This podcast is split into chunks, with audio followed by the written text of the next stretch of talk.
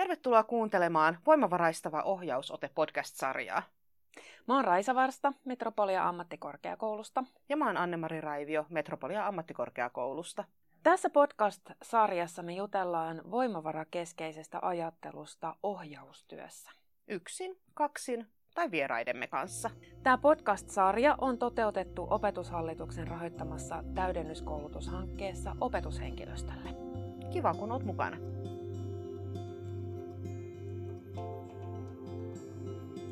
Tässä podcastissa me asettaudutaan läsnäolo- ja virittäytymisen äärelle.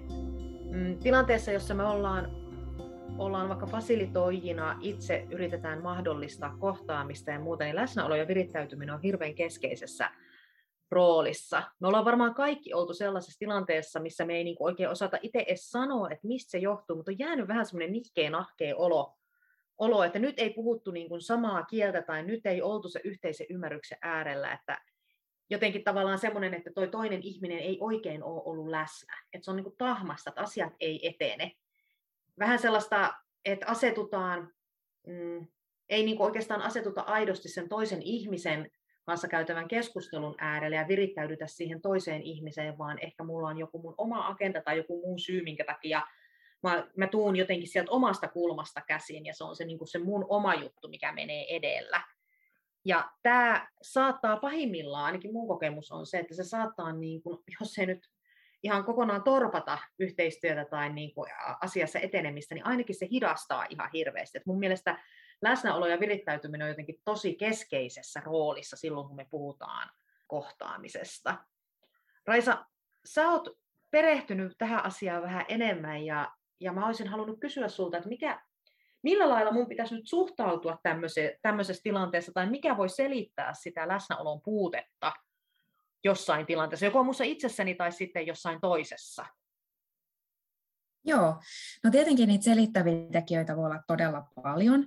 Ja ihan siis tyypillinen, jonka omasta elämästä tiedän, että milloin mä saatan olla niin sanotusti läsnä poissa oleva, on se, että mulla on ollut edellisenä yönä ihan vaan huonot yöunet mistä seuraa se, että mulla on heikkoa impulssikontrollia, eli saatan tarkistella puhelimesta jotain asioita tai en muista, että mitä pitikään seuraavaksi tehdä tai en kuule kunnolla ohjeita tai en, ei niin kuin esimerkiksi ihan työmuisti rupea prakaa.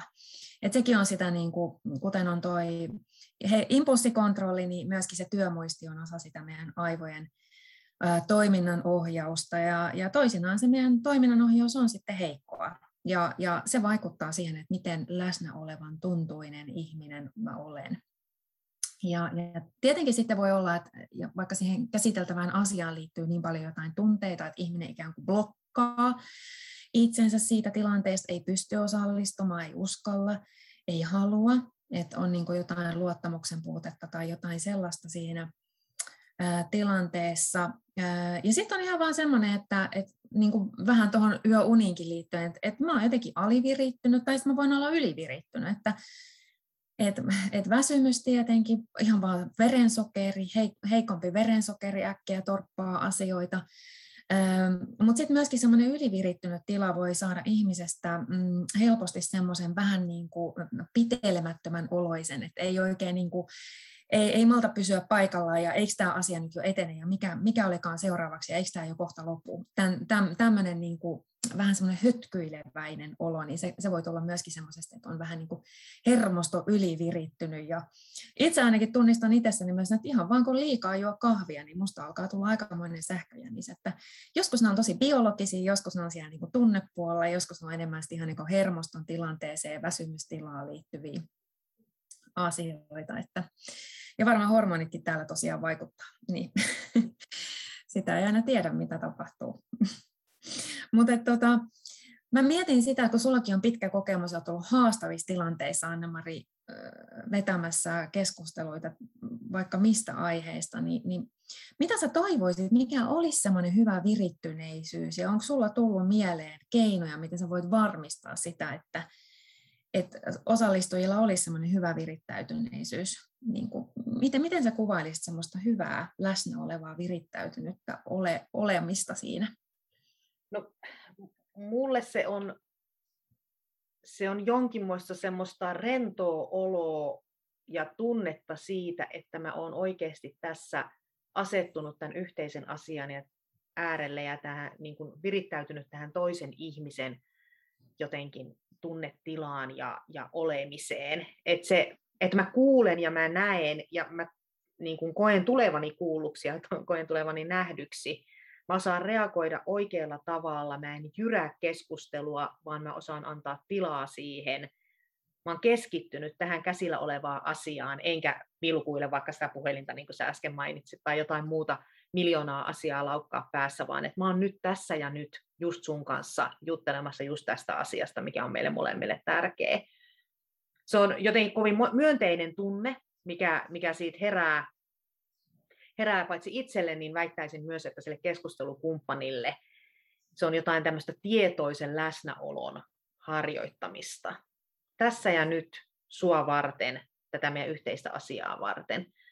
Ja se, että miten tätä voi varmistaa, niin mun mielestä sä jo tuossa aika hyvin kerroin näitä syitä, syitä siihen, että mikä tai näitä asioita, mitkä torppaa läsnäoloa heikosta impulssikontrollista tunteiden tai valtaan tai yli- tai alivirittyneisyyteen liittyen, niin tietysti hän tavallaan, jos mahdollista, niin pystyisi, pystyisikö sitä itse vaikuttaa siihen, että mm, minkälaisella unilla, minkälaisella ravinnolla, millä sä tuut siihen tilanteeseen, että sä, sä omasta puolestasi pyrit tekemään asioita niin, että sä oot ainakin eliminoinut nämä tämmöiset selkeät jutut, liiat kahvijuonit ja muut, jotka niin kuin saattaa sitä sun hermostoa vaikka virittää sit vähän ylikäyntiin tai muuta.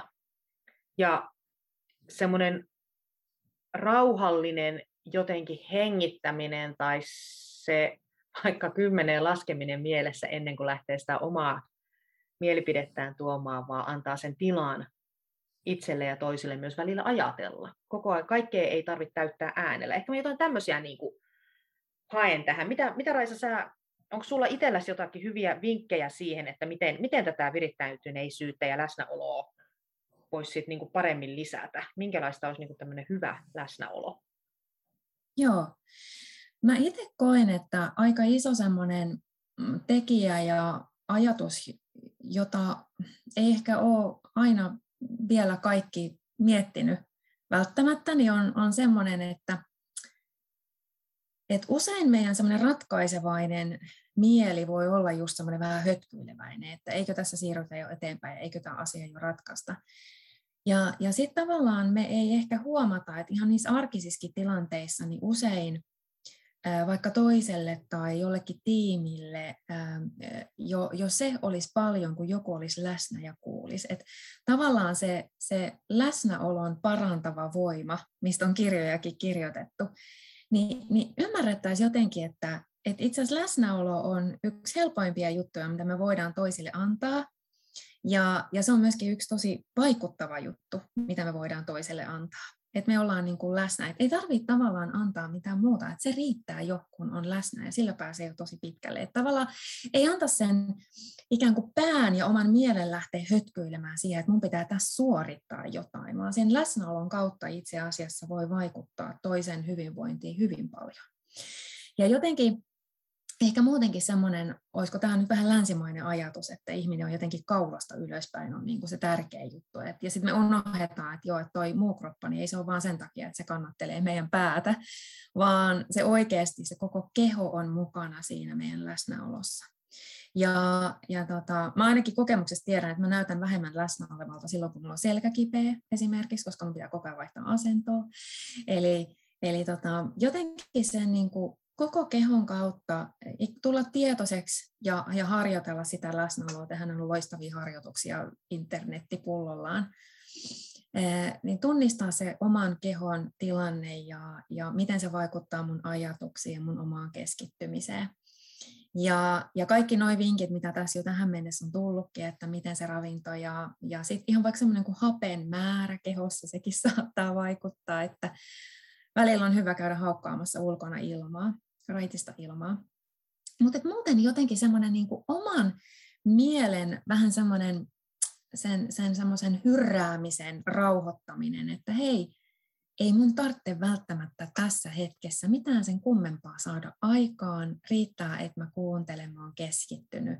Ja se voi olla toiselle jo valtavan merkityksellistä. Että se, että joku on mulle läsnä ja kuulee mua, niin se voi olla toiselle todella eheyttävää. Ja mun ei tarvi sen enempää siinä tilanteessa oikeasti edes niin kuin pyrkiäkään antaa, vaan, vaan se riittää. Ja, ja kun sen jotenkin löytää itsessään semmoisen moodin ja tavan olla, niin se on itsellekin valtavan voimavaraistavaa. Niin sen takia mä jotenkin ajattelen, että tämä läsnäolemisen taito on tärkeää paitsi niin kuin niille ihmisille, joita me kohdataan, on sitten fasilitoitu tilaisuus tai joku valmennustilaisuus tai mikä tahansa, vaikka kahvipöytäkeskustelu, mutta ennen kaikkea se on tosi tärkeää meidän omille voimavaroille. Me ollaan läsnä ja, ja tunnetaan niin kuin se oma kehomme ja ollaan läsnä siinä omassa kehossa ja mielessä ja pystytään vähän sitä härvellystä, mielen sisäistä härvellystä niin kuin laannuttaa, niin siitä alkaa omakin hyvinvointi kehittyä. Se on tässä asiassa vähän sama kuin kaikessa muussakin, että multitaskaaminen ei toimi. Multitaskaaminen mm. itse asiassa vaan pahentaa meidän olotilaa. Eli tässäkin tilanteessa niin, että kun mä oon läsnä, niin mä oon läsnä nyt tässä tilanteessa, enkä yritä härveltää niitä 1700 muuta asiaa, mitkä mun mielessä on se vaatii harjoittelua, ei se, ei se yksinkertaista ole niin totuttu multitaskaamiseen, mutta, mutta se Joo, ja multitaskaaminenhan, niin se ei oikeasti ole edes mahdollista. Mm, kyllä. Ei ole sen aivoille mahdollinen tapa toimia.